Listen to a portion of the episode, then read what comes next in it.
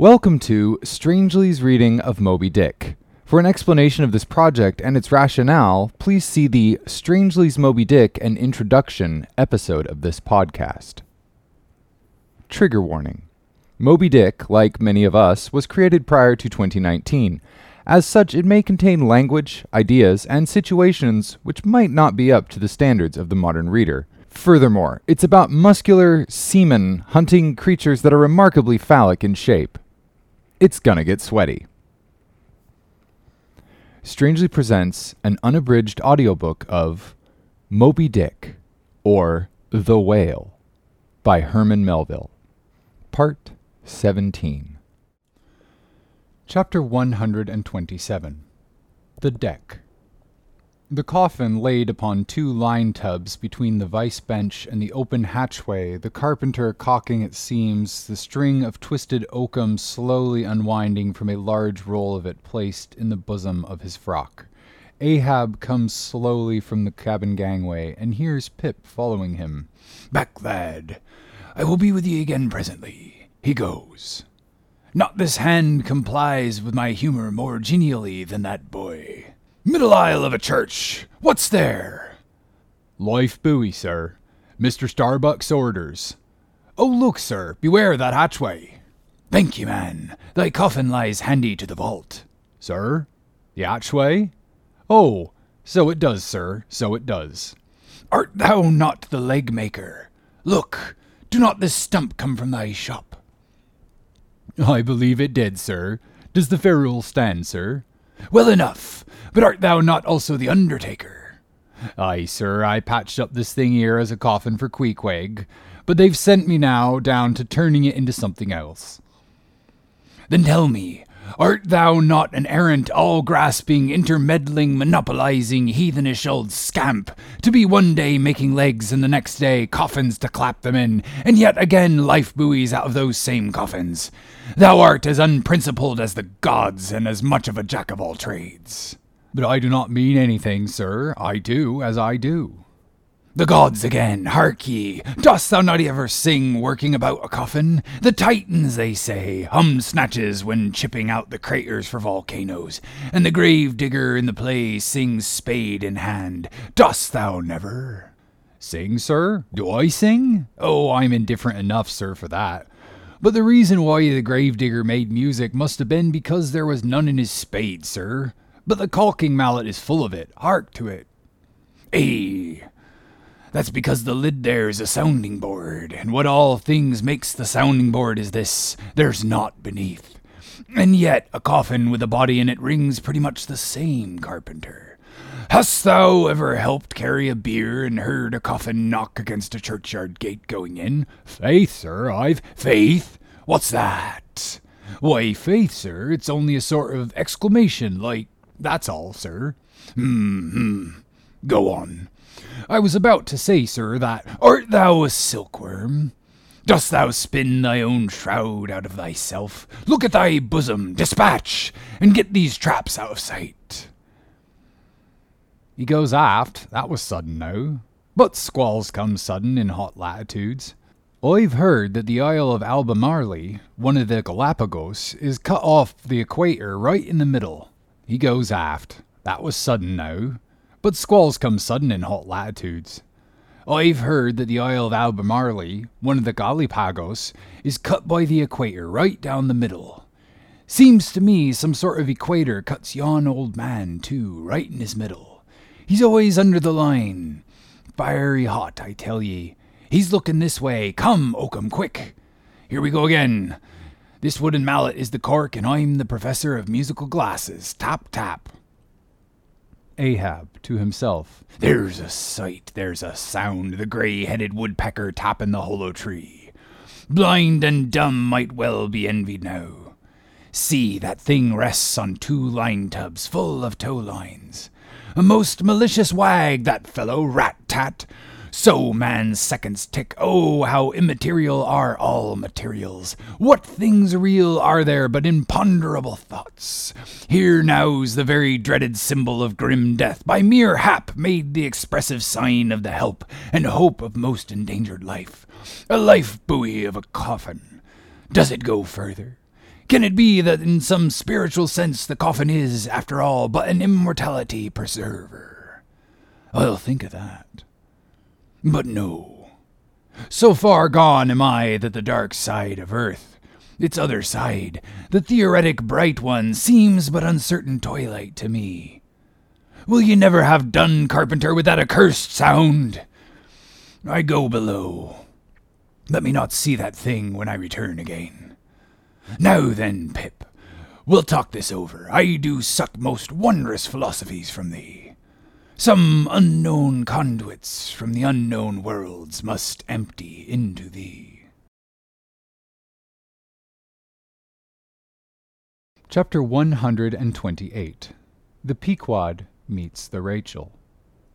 Next day, a large ship, the Rachel was descried bearing directly down upon the Pequod, all her spars thickly clustered with men. At the time, the Pequod was making good speed through the water, but as the broad winged windward stranger shot nigh to her, the boastful sails all fell together as blank bladders that are burst, and all life fled from the smitten hull. Bad news. She brings bad news, muttered the old Manxman. But ere her commander, who with trumpet to mouth stood up in his boat, ere he could hopefully hail, Ahab's voice was heard. Hast seen the white whale? Oi, yesterday!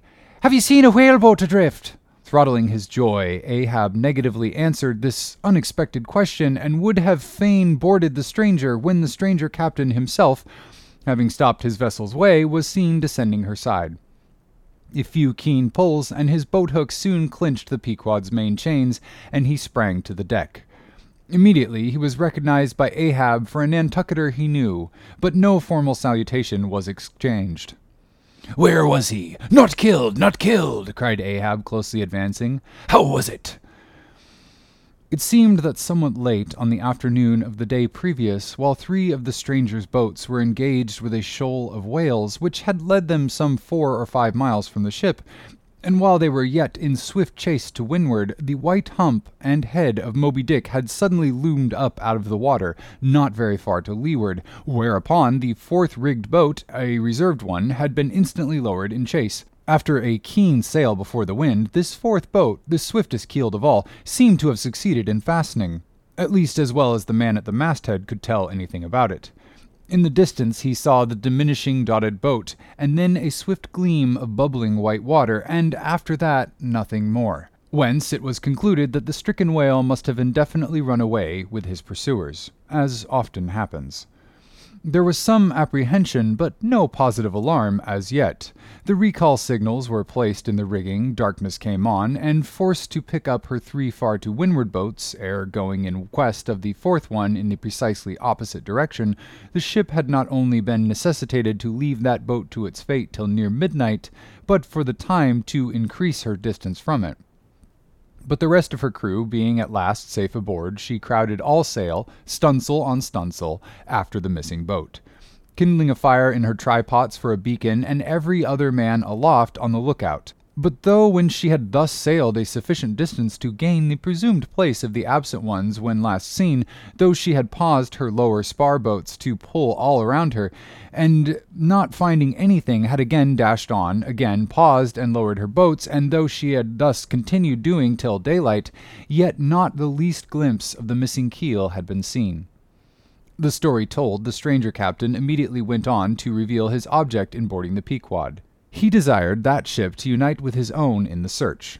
By sailing over the sea some four or five miles apart on parallel lines, and so sweeping a double horizon, as it were.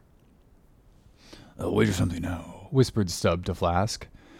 That someone in that missing boat wore off that captain's best coat, mayhap his watch. He's so cursed anxious to get it back.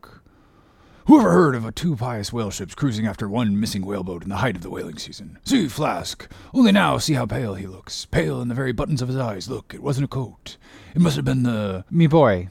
Me own boys among them. For God's sake, I beg. I conjure. Here exclaimed the stranger captain to Ahab, who thus far had but icily received his position.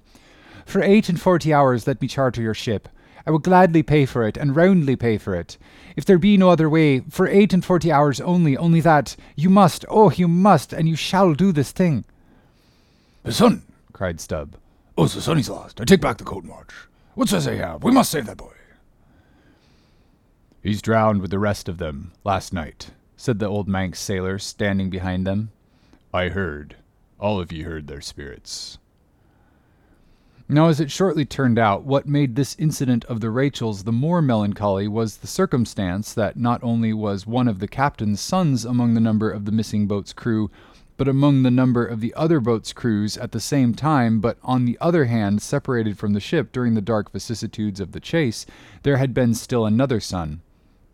As that for a time the wretched father was plunged to the bottom of the cruelest perplexity which was only solved for him by his chief mates instinctively adopting the ordinary procedure of a whale ship in such emergencies. That is, when placed between jeopardizing but divided boats, always to pick up the majority first. But the captain, for some unknown constitutional reason, had refrained from mentioning all this, and not till forced to it by Ahab's iciness did he allude to his one yet missing boy, a little lad but twelve years old whose father, with the earnest but unmisgiving hardihood of a Nantucketer's paternal love, had thus early sought to initiate him into the perils and wonders of a vocation almost immemorially the destiny of all his race. Nor does it unfrequently occur that Nantucket captains will send a son of such tender age away from them for a protracted three or four years' voyage in some other ship than their own so that their first knowledge of a whaleman's career shall be unenervated by any chance display of a father's natural but untimely partiality, or undue apprehensiveness and concern. Meanwhile, now the stranger was still beseeching his poor boon of Ahab, and Ahab stood like an anvil receiving every shock, but without the least quivering of his own. I will not go, said the stranger, till you say A to me. Do to me as you would have me do to you in the like case, for you too have a boy, Captain Ahab, though but a child and nestled safely at home now. A child of your old age, too. Yes, yes, you relent. I see it. Run, run, men, now, and stand by to square in the yards. Avast! cried Ahab. Touch not a rope yarn. Then, in a voice that prolongingly moulded every word, Captain Gardiner, I will not do it. Even now I lose time. Goodbye. Goodbye. God bless ye, man. And may I forgive myself, but I must go. Mr. Starbuck, look at the binnacle watch, and in three minutes from this present instant warn off all strangers, then brace forward again and let the ship sail as before. Hurriedly turning with averted face, he descended into his cabin, leaving the strange captain transfixed at his unconditional and utter rejection of so earnest a suit. But starting from his enchantment, Gardiner slowly hurried to the side, more fell than stepped into his boat, and returned to his ship. Soon the two ships diverged their wakes, and long as the strange vessel was in view, she was seen to yaw hither and thither at every dark spot, however small on the sea. This way and that her yards were swung round. Starboard and larboard she continued to tack. Now she beat against a head sea, and again it pushed her before it, while all the while her masts and yards were thickly clustered with men, as three tall cherry trees when the boys are cherrying among the boughs. But by her still halting course and winding woeful way, you plainly saw that this ship that so wept with spray still remained without comfort. She was Rachel, weeping for her children, because they were not.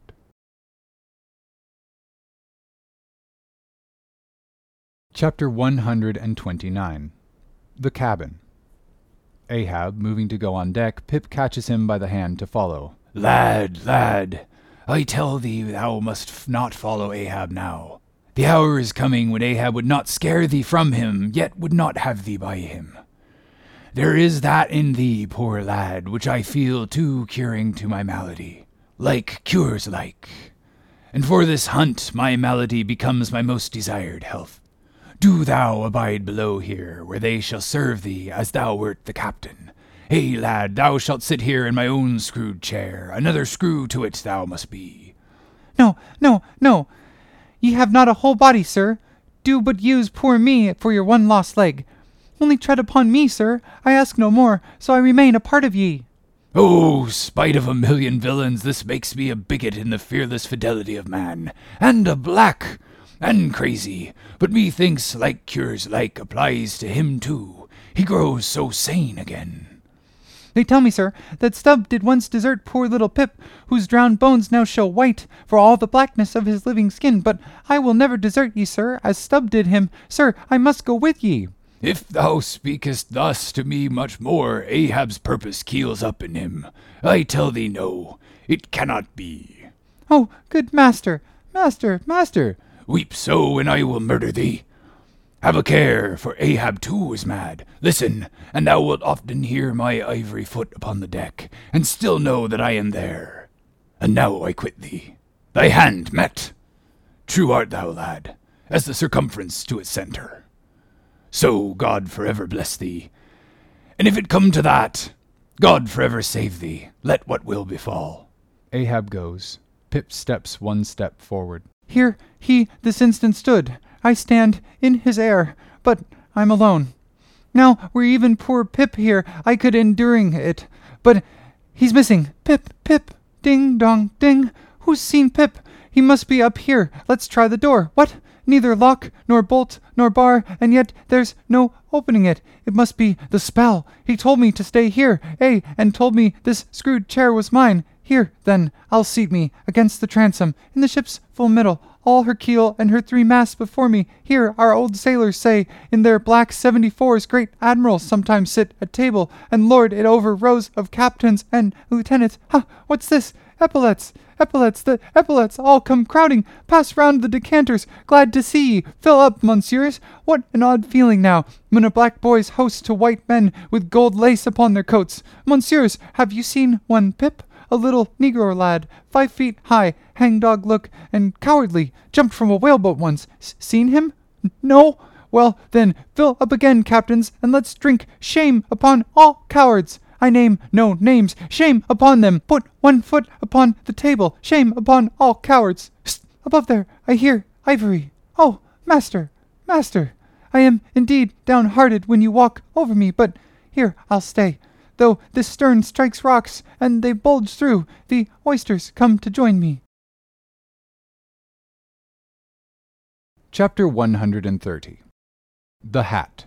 And now that at the proper time and place, after so long and wide a preliminary cruise, Ahab, all other wailing waters swept, seemed to have chased his foe into an ocean fold, to slay him the more securely there, now that he found himself hard by the very latitude and longitude where his tormenting wound had been inflicted, now that a vessel had been spoken which on the very day preceding had actually encountered Moby Dick, and now that all his successive meetings with various ships contrastingly concurred to show the demoniac indifference with which the white whale tore his hunters, whether sinning or sinned against, now it was that there lurked a something in the old man's eyes which it was hardly sufferable for feeble souls to see as the unsettling polar star which through the livelong Arctic six months' night sustains its piercing, steady central gaze, so Ahab's purpose now fixedly gleamed down upon the constant midnight of the gloomy crew.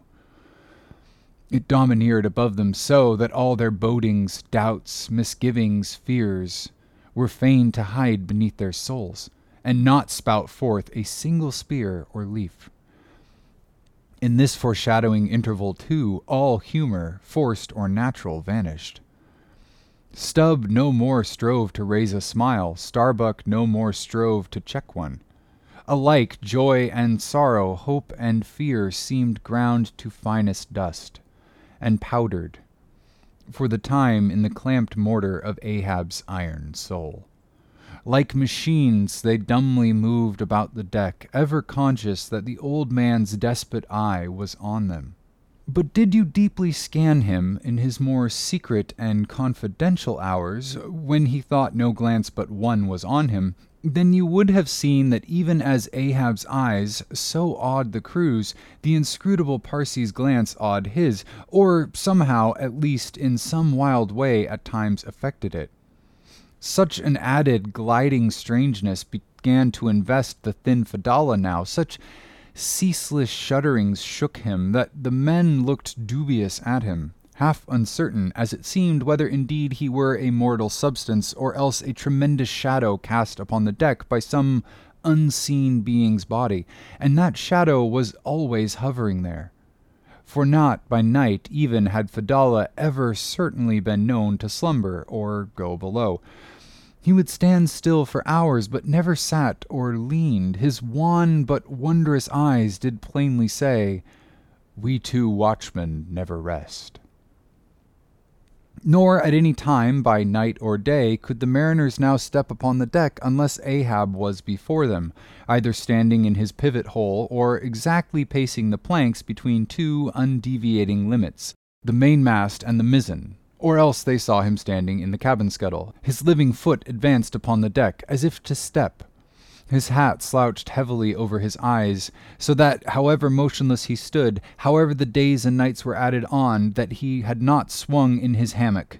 Yet, hidden beneath the slouching hat, they could never tell unerringly whether, for all this, his eyes were really closed at times, or whether he was still intently scanning them. No matter, though he stood so in the scuttle for a whole hour on a stretch and the unheated night damp gathered in the beads of dew upon that stone carved coat and hat. The clothes that night had wet, the next day's sunshine dried upon him, and so, day after day and night after night, he went no more beneath the planks. Whatever he wanted from the cabin, that thing he sent for.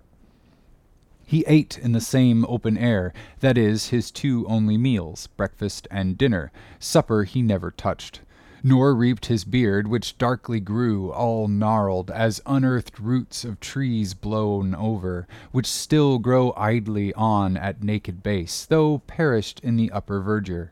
But though his whole life was now become one watch on deck, and though the Parsee's mystic watch was without intermission as his own, yet these two never seemed to speak, one man to the other, unless at long intervals some passing unmomentous matter made it necessary though such a potent spell seemed secretly to join the twain openly and to the awestruck crew, they seemed pole like asunder. If by day they chanced to speak one word, by night dumb men were both, so far as concerned the slightest verbal interchange. At times, for longest hours, without a single hail, they stood far parted in the starlight, Ahab in his scuttle, the Parsee by the mainmast, but still fixedly gazing upon each other, as if in the Parsee Ahab saw his forethrown shadow, in Ahab the Parsee his abandoned substance. And yet, Somehow did Ahab, in his own proper self, as daily, hourly, and every instant commandingly revealed to his subordinates, Ahab seemed an independent lord, the Parsee but his slave. Still again, both seemed yoked together, and an unseen tyrant driving them, the lean shade siding the solid rib. For be this Parsee what he may, all rib and keel was solid Ahab. At the first faintest glimmering of the dawn, his iron voice was heard from aft. Man the mastheads! And all through the day, till after sunset and after twilight, the same voice every hour at the striking of the helmsman's bell was heard. What do you see? Sharp! Sharp! But when three or four days had slided by, after meeting the child seeking Rachel, and no spout had yet been seen, the monomaniac old man seemed distrustful of his crew's fidelity. At least of nearly all except the pagan harpooneers, he seemed to doubt, even whether Stubb or Flask might not willingly overlook the sight he sought. But if these suspicions were really his, he sagaciously refrained from verbally expressing them, however his actions might seem to hint them. I will have the first sight of the whale myself, he said. Hey, Ahab must have the doubloon and with his own hands he rigged a nest of basketed bowlines, and sending a hand aloft with a single sheaved block to secure to the mainmast head, he received the two ends of the downward reeved rope, and attaching one to his basket, prepared a pin for the other end, in order to fasten it at the rail. This done, with that end yet in his hand, and standing beside the pin, he looked round upon his crew, sweeping from one to the other, pausing his glance long upon Daggoo, Queequeg, Tashtego, but shunning Fedallah, and then settling his firm, relying eye upon his chief mate, said, Take the rope, sir. I give it into thy hands, Starbuck. Then, arranging his person in the basket, he gave the word for them to hoist him to his perch.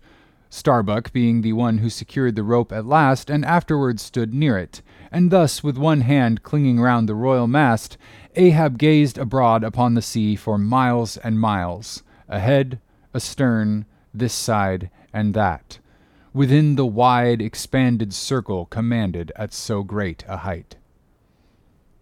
When in working with his hands at some lofty, almost isolated place in the rigging, which chances to afford no foothold, a sailor at sea is hoisted up to that spot, and sustained there by the rope under these circumstances, its fastened end on deck is always given in strict charge to some one man who has the special watch of it, because in such a wilderness of running rigging, whose various different relations aloft cannot always be infallibly discerned by what is seen of them on the deck, and when the deck ends of these ropes are being every few minutes cast down from the fastenings, it would be but a natural fatality if, Unprovided with a constant watchman, the hoisted sailor should by some carelessness of the crew be cast adrift and fall all swooping to the sea. So, Ahab's proceedings in this matter were not unusual. The only strange thing about them seemed to be that Starbuck, almost the one only man who had ever ventured to oppose him with anything in the slightest degree approaching to decision, one of those two whose faithfulness on the lookout he had seemed to doubt somewhat, it was strange that this was the very man he should select for his watchman, freely giving his whole life into such an otherwise distrusted person's hands. Now, the first time Ahab was perched aloft, ere he had been there ten minutes, one of those red billed savage sea hawks which so often fly incommodiously close round the manned mastheads of whalemen in these latitudes, one of these birds came wheeling and screaming round his head in a maze of untrackably swift circles. Then it darted a thousand feet straight up in the air, then spiralized downwards, and went eddying again round his head. But with his gaze fixed upon the dim and distant horizon, Ahab seemed not to mark this wild bird, nor, indeed, would anyone else have marked it much, it being no uncommon circumstance, only now almost the least heedful eye seemed to see some sort of cunning meaning in almost every sight. Your hat! Your hat, sir! suddenly cried the Sicilian seaman, who, being posted at the mizzenmast head, stood directly behind Ahab, though somewhat lower than his level, and with a deep gulf of air dividing them. But already the sable wing was before the old man's eyes, the long hooked bill at his head. With a scream, the black hawk darted away with its prize. An eagle flew thrice round Tarquin's head, removing his cap to replace it, and thereupon Tanaquil, his wife, declared that Tarquin would be king of Rome. But only by replacing of the cap was that omen accounted good. Ahab's hat was never restored. The wild hawk flew on and on with it, far in advance of the prow, and at last disappeared, while from the point of that disappearance a minute black spot was dimly discerned falling from that vast height into the sea.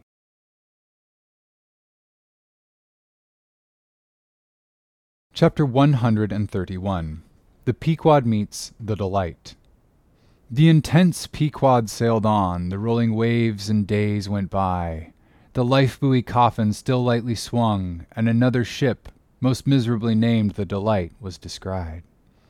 As she drew nigh, all eyes were fixed upon her broad beams, called shears, which in some whaling ships cross the quarter deck at the height of eight or nine feet, serving to carry the spare, unrigged, or disabled boats. Upon the stranger's shears were beheld the shattered white ribs and some few splintered planks of what had once been a whaleboat but you now saw through this wreck as plainly as you see through the peeled, half unhinged, and bleached skeleton of a horse. Has seen the white whale? Look, replied the hollow cheeked captain from his taffrail, and with his trumpet he pointed to the wreck. Has killed him? The harpoon is not yet forged that will ever do that, answered the other, sadly glancing upon the rounded hammock on the deck, whose gathered sides some noiseless sailors were busy in sewing together. Not forged! And snatching Perth's leveled iron from the crotch, Ahab held it out, exclaiming, Look ye, Nantucketer, here in this hand I hold his death. Tempered in blood and tempered by lightning are the barbs, and I swear to temper them triply in that hot place behind the fin, where the white whale feels his most accursed life. Then God keep thee, old man, seest thou that? Pointing to the hammock, I bury but one of five stout men who were alive only yesterday, but the dead ere night. Only that one I bury. The rest were buried before they died. You sail upon their tomb. Then turning to his crew, Are ye ready there? Place the plank then on the rail, lift the body so, and then, oh, God! Advancing toward the hammock with uplifted hands, May the resurrection and the life. Brace forward, up helm! cried Ahab like lightning to his men. But the suddenly started Pequod was not quick enough to escape the sound of the splash that the corpse made soon as it struck the sea. Not so quick indeed, but that some of the flying bubbles might have sprinkled her hull with their ghostly baptism. As Ahab now glided from the dejected delight, the strange life buoy hanging from the Pequod's stern came into conspicuous relief. Ho! Yonder, look, men! cried a foreboding voice in his wake. In vain, O ye strangers! You fly our sad burial. Ye but turn us your tafferail to show us your coffin.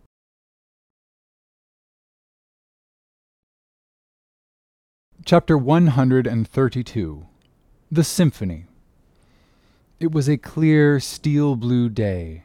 The firmaments of air and sea were hardly separable in that all pervading azure. Only the pensive air was transparently pure and soft, with a woman's look, and the robust and manlike sea heaved with long, strong, lingering swells, as Samson's chest in his sleep. Hither and thither on high glided the snow white wings of small, unspeckled birds. These were the gentle thoughts of the feminine air, but to and fro in the deeps, far down in the bottomless blue, rushed mighty leviathans, swordfish, and sharks, and these were the strong, troubled, murderous thinkings of the masculine sea. But though thus contrasting within, the contrast was only in shades and shadows without. These two seemed one it was only the sex, as it were, that distinguished them. Aloft, like a royal czar and king, the sun seemed giving this gentle air to this bold and rolling sea, even as bride to groom. And at the girdling line of the horizon, a soft and tremulous motion, most seen here at the equator, denoted the fond, throbbing trust, the loving arms with which the poor bride gave her bosom away tied up and twisted, gnarled and knotted with wrinkles, haggardly firm and unyielding, his eyes glowing like coals that still glow in the ashes of ruin, untottering Ahab stood forth in the clearness of the morn. Lifting his splintered helmet of a brow to the fair girl's forehead of heaven. O immortal infancy and innocency of the azure! Invisible winged creatures that frolic all round us, sweet childhood of air and sky, how oblivious were ye of old Ahab's close coiled woe! But so have I seen little Miriam and Martha, laughing eyed elves, heedlessly gambol around their old sire, sporting with the circle of singed locks which grew on the marge of that burnt out crater of his brain. Slowly crossing the deck from the scuttle, Ahab leaned over the side and watched how his shadow in the water sank and sank to his gaze the more and the more that he strove to pierce the profundity. But the lovely aromas in that enchanted air did at last seem to dispel, for a moment, the cankerous thing in his soul. That glad, happy air, that winsome sky, did at last stroke and caress him, the stepmother world so long cruel, forbidding, now threw affectionate arms round his stubborn neck, and did seem to joyously sob over him, as if over one that, however wilful and erring, she could yet find in, in her heart to save and to bless. From beneath his slouched hat, Ahab dropped a tear into the sea nor did all the Pacific contain such wealth as that one wee drop. Starbuck saw the old man, saw him, how he heavily leaned over the side, and he seemed to hear in his own true heart the measureless sobbing that stole out of the center of the serenity around. Careful not to touch him or be noticed by him, he yet drew near to him and stood there Ahab turned. Starbuck! Sir? Oh, Starbuck, it is a mild, mild wind and a mild looking sky on such a day. Very much such a sweetness as this. I struck my first whale, a boy harpooner of eighteen, forty, forty, forty years ago, ago. Forty years of continual whaling, forty years of privation and peril and storm time, Forty years on the pitiless sea, for forty years has Ahab forsaken the peaceful land, for forty years to make war on the horrors of the deep.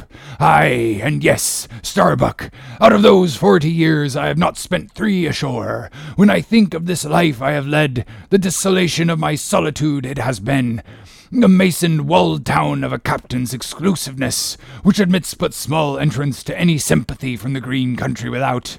Oh, weariness! Heaviness, Guinea coast slavery of solitary command. When I think of all this, only half suspected, not so keenly known to me before, and how for forty years I have fed upon dry salted fare, fit emblem of the dry nourishment of my soul, when the poorest landsman has had fresh fruit in his daily hand, and broken the world's fresh bread to my mouldy crusts. Away, whole oceans away from that young girl wife I wedded past fifty, and sailed for Cape Horn the next day, leaving but one dent in my marriage pillow. Wife! Wife! Rather a widow to her husband alive.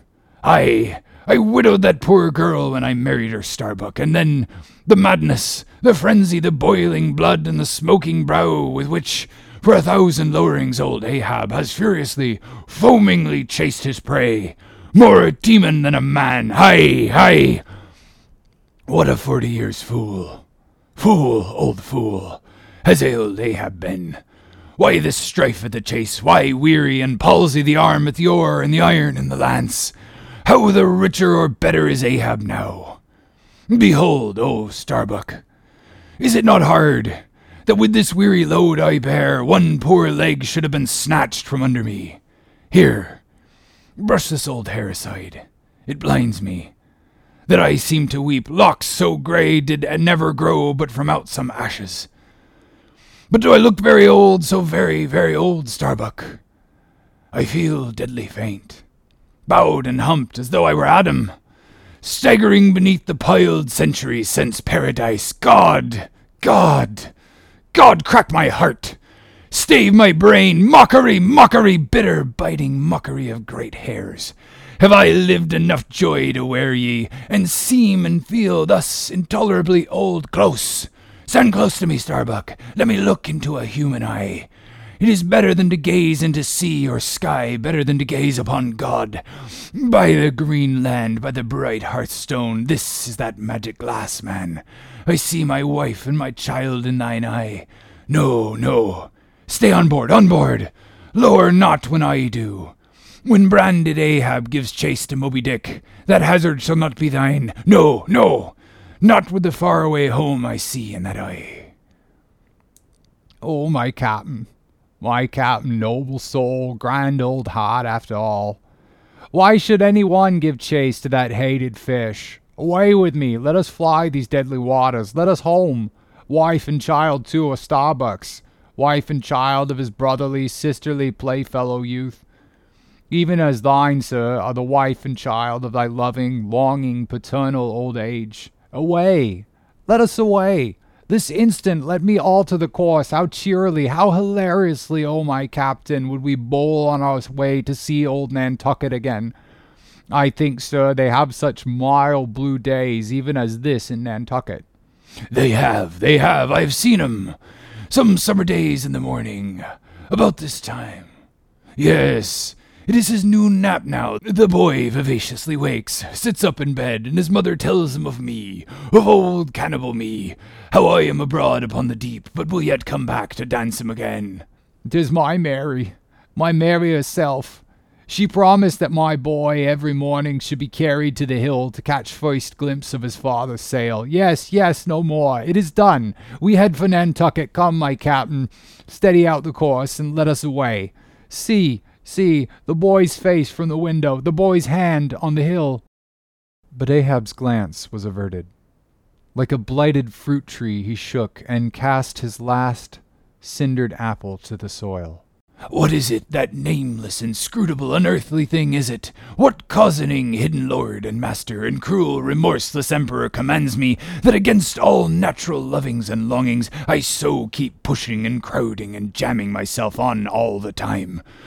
Recklessly making me ready to do what in my own proper natural heart I durst not so much as dare. Is Ahab Ahab? Is it I? God? Or who that lifts this arm? But if the great sun move not of himself, but is an errand boy in heaven, nor one single star can revolve, but by some invisible power, how can this one small heart beat, this one small brain think thoughts, unless God does that beating, does that thinking, does that living, and not I? By heaven, man, we are turned round and round in this world, like yonder windlass, and fate is the handspike, and all the time, lo, that smiling sky and this unsounded sea. Look, see yon albacore, who put it into him to chase and fang that flying fish? Where do murderers go, man? Who's to doom when the judge himself is dragged to the bar? But it is a mild, mild wind, and a mild looking sky and the air smells now as if it blew from a far-away meadow.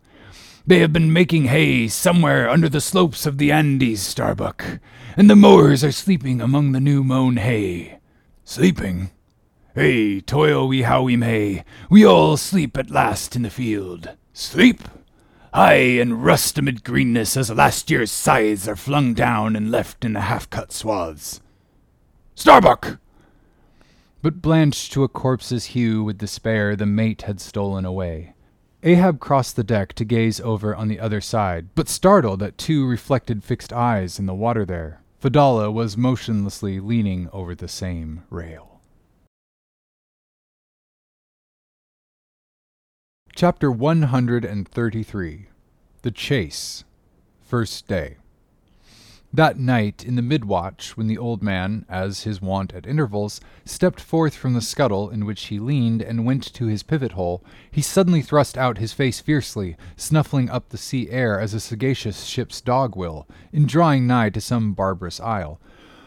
He declared that a whale must be near. Soon that peculiar odor, sometimes to a great distance given forth by the living sperm whale, was palpable to all the watch, nor was any mariner surprised when, after inspecting the compass, and then the dog vane, and then ascertaining the precise bearing of the odor as nearly as possible, Ahab rapidly ordered the ship's course to be slightly altered and the sail to be shortened.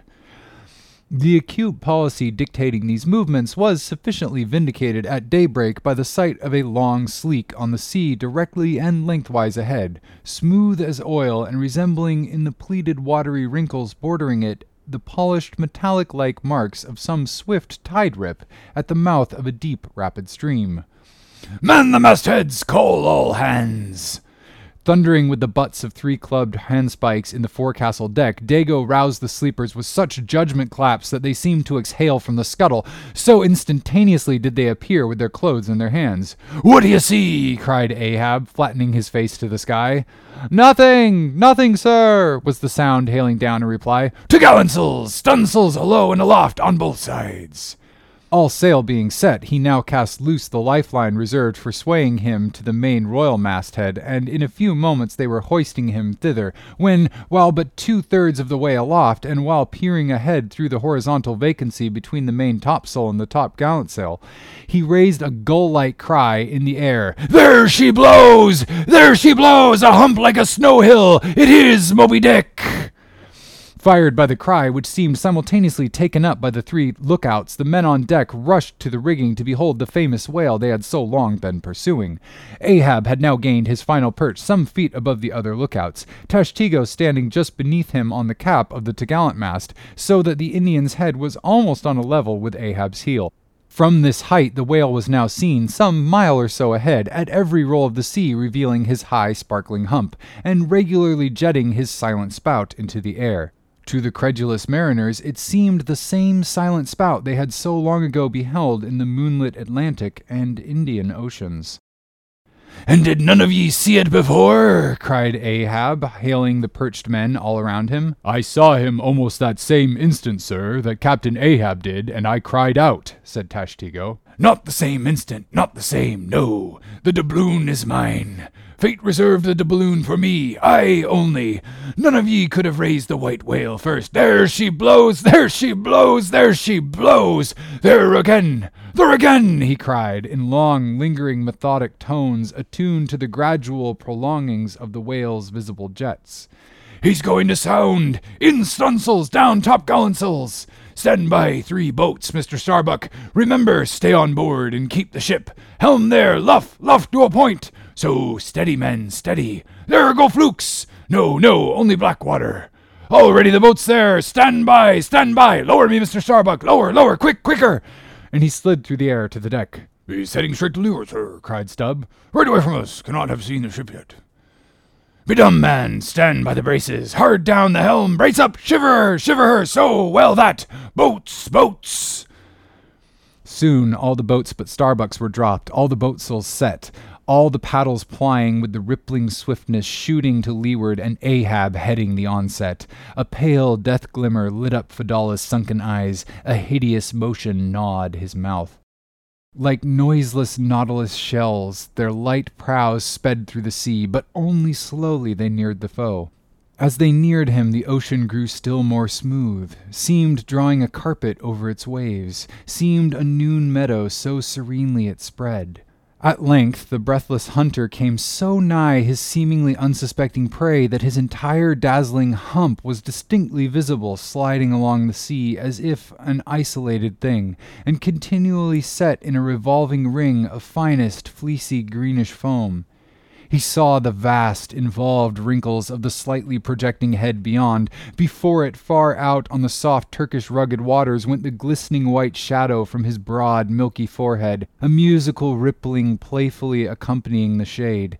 And behind, the blue waters interchangeably flowed over into the moving valley of his steady wake, and on either hand bright bubbles arose and danced by his side. But these were broken again by the light toes of hundreds of gay fowl softly feathering the sea, alternate with their fitful flight, and like to some flagstaff ra- rising from the painted hull of an argosy, the tall but shattered pole of a recent lance projecting from the white whale's back, and at intervals one of the cloud of soft-toed fowls hovering and to and fro skimming like a canopy over the fish, silently perched and rocked on this pole, the long tail feathers streaming like pinions. A gentle joyousness, a mighty mildness of repose and swiftness invested the gliding whale, not the white bull Jupiter swimming away with ravished Europa clinging to his graceful horns, his lovely leering eyes sideways intent upon the maid with smooth bewitching fleetness, rippling straight for the nuptial bower in Crete. Not Jove, not that great majesty supreme, did surpass the glorified white whale as he so divinely swam on each soft side, coincident with the parted swell, that but once leaving him then flowed so wide away. On each bright side the whale shed off enticings. No wonder there had been some among the hunters who, namelessly transported and allured by all this serenity, had ventured to assail it, but had fatally found that quietude but the vesture of tornadoes. Yet calm, enticing calm. O whale, thou glidest on to all who for the first time eye thee, no matter how many in the same way thou mayest have bejuggled and destroyed before. And thus, through the serene tranquillities of the tropical sea, among waves whose hand clappings were suspended by exceeding rapture, Moby Dick moved on, still withholding from sight the full terrors of his submerged trunk, entirely hiding the wretched hideousness of his jaw. But soon the forepart of him slowly rose from the water, for an instant his whole marbleized body forming a high arch, like Virginia's natural bridge, and warningly waving his bannered flukes in the air, the grand god revealed himself, sounded, and went out of sight. Hoveringly halting and dipping on the wing, the white sea fowls longingly lingered over the agitated pool that he left. With oars apeak and paddles down, the sheets of their sails adrift, the three boats now stilly floated, awaiting Moby Dick's reappearance. An hour, said Ahab, standing rooted in his boat's stern, and he gazed beyond the whale's place, toward the dim blue spaces and wide, wooing vacancies to leeward. It was only an instant, for again his eyes seemed whirling round in his head as he swept the watery circle. The breeze now freshened, the sea began to swell. The birds! The birds! cried Tashtego. In long Indian file, as when herons take wing, the white birds were now flying towards Ahab's boat, and when within a few yards began fluttering over the water there, wheeling round and round with joyous, expectant cries, their vision was no keener than man's. Ahab could discover no sign in the sea, but suddenly, as he peered down and down into the depths, he profoundly saw a white living spot, no bigger than a white weasel, with wonderful celerity uprising and magnifying as it rose, till it turned, and then there were plainly revealed two long crooked rows of white glistening teeth floating up from the undiscoverable bottom. It was Moby Dick's open mouth and scrolled jaw, his vast shadowed bulk still half blending with the blue of the sea. The glittering mouth yawned beneath the boat like an open doored marble tomb, and giving one sidelong sweep from his steering oar, Ahab whirled the craft aside from the tremendous apparition. Then, calling upon Fedallah to change places with him, went forward to the bows, and seizing Perth's harpoon, commanded his crew to grasp their oars and stand by to stern. Now, by reason of this timely spinning round of the boat upon its axis, its bow, by anticipation, was made to face the whale's head while yet under water. But, as if perceiving this stratagem, Moby Dick, with that malicious intelligence ascribed to him, sidlingly transplanted himself, as it were, in an instant, shooting his pleated head lengthwise beneath the boat. Through and through, through every plank and each rib, it thrilled for an instant, the whale obliquely lying on his back in the manner of a biting shark, slowly and feelingly taking its bows full within his mouth, so that the long, narrow, scrolled lower jaw curled high up into the open air, and one of the teeth caught in a rowlock. The bluish pearl white of the inside of the jaw was within six inches of Ahab's head and reached higher than that. In this attitude, the white whale now shook the slight cedar as a mildly cruel cat her mouse. With unastonished eyes, Fedallah gazed and crossed his arms, but the tiger yellow crew were tumbling over each other's heads to gain the uttermost stern. And now, while both elastic gunwales were springing in and out as the whale dallied with the doomed craft in this devilish way, and from his body being submerged beneath the boat, he could not be darted at from the bows, for the bows were almost inside of him, as it were, and while the other boats involuntarily paused as before a quick crisis impossible to withstand, then it was that monomaniac Ahab, furious with this tantalizing vicinity of his foe, which placed him all alive and helpless in the very jaws he hated, Frenzied with all this, he seized the long bone from his naked hands and wildly strove to wrench it from its grip. As now he thus vainly strove, the jaw slipped from him, the frail gunwales bent in, collapsed, and snapped as both jaws, like an enormous shears, sliding further aft, bit the craft completely in twain and locked themselves fast again in the sea, midway between the two floating wrecks. These floated aside, the broken ends drooping, the crew at, of the stern wreck clinging to the gunwales and striving to hold fast to the oars to lash them across. At that preluding moment, ere the boat was yet snapped, Ahab, the first to perceive the whale's intent by the crafty upraising of his head, a movement that loosed his hold for the time, at that moment his hand had made one final effort to push the boat out of the bite, but only slipping further into the whale's mouth, and tilting over sideways as it slipped, the boat had shaken off its hold in the jaw, spilled him out of it as he leaned to the push, so he fell flat faced upon the sea. Ripplingly withdrawing from his prey, Moby Dick now lay at a little distance, and vertically thrusting his oblong white head up and down in the billows, and at the same time slowly revolving his whole spindled body, so that when his vast wrinkled forehead rose some twenty or more feet out of the water, and now rising swells with all their confluent waves dazzlingly broke against it, vindictively tossing their shivered spray still higher into the air. Footnote This motion is peculiar to the sperm whale. It receives its designation, pitch poling, from its being likened to that preliminary up and down poise of the whale lance in the exercise called pitch poling, previously described. By this motion, the whale must best and most comprehensively view whatever objects may be encircling him. End footnote. So, in a gale, the but half baffled channel billows only recoil from the base of the Eddystone, triumphantly to overleap its summit with their scud. But soon, resuming his horizontal attitude, Moby Dick swam swiftly round and round the wrecked crew, sideways churning the water in his vengeful wake, as if lashing himself up to still another and more deadly assault. The sight of the splintered boat seemed to madden him as the blood of grapes and mulberries cast before Antiochus's elephants in the book of Maccabees. Meanwhile, Ahab, half smothered in the foam of the whale's insolent tail and too much of a cripple to swim, though he could still keep afloat, even in the heart of such a whirlpool as that, helpless Ahab's head was seen like a tossed bubble which the least chance shock might burst. From the boat's fragmentary stern, Fedallah incredulously and mildly eyed him. The clinging crew at the other drifting end could not succor him more than enough was it for them to look for themselves. For so revolvingly appalling was the white whale's aspect, and so planetarily swift the ever contracting circles he made, that he seemed horizontally swooping upon them. And though the other boats, unharmed, still hovered hard by, still they dared not pull into the eddy to strike, lest that should be the signal for the instant destruction of the jeopardized castaway. Ahab and all. Not in that case could they themselves hope to escape. With straining eyes, then, they remained on the outer edge of the direful zone, whose center had now become the old man's head. Meanwhile, from the beginning, all this had been descried from the ship's mastheads, and squaring her yards, she had borne down upon the scene, and was now so nigh that Ahab in the water hailed her. Sail on thee! But the moment a breaking sea dashed over him that from Moby Dick and whelmed him for the time, but struggling out of it again and chancing to rise on the towering crest, he shouted, Sail on the whale! Drive him off! The Pequod's prows were pointed, and breaking up the charmed circle, she effectually parted the white whale from his victim.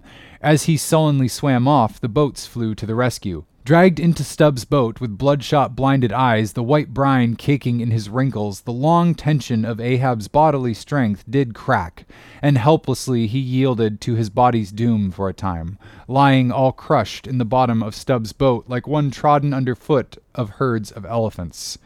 Far inland, nameless wails came from him as desolate sounds from out of ravines. But this intensity of his physical prostration did but so much the more abbreviate him. In an instant's compass, great hearts sometimes condense in one deep pang, the sum total of those shallow pains kindly diffused through feebler men's whole lives.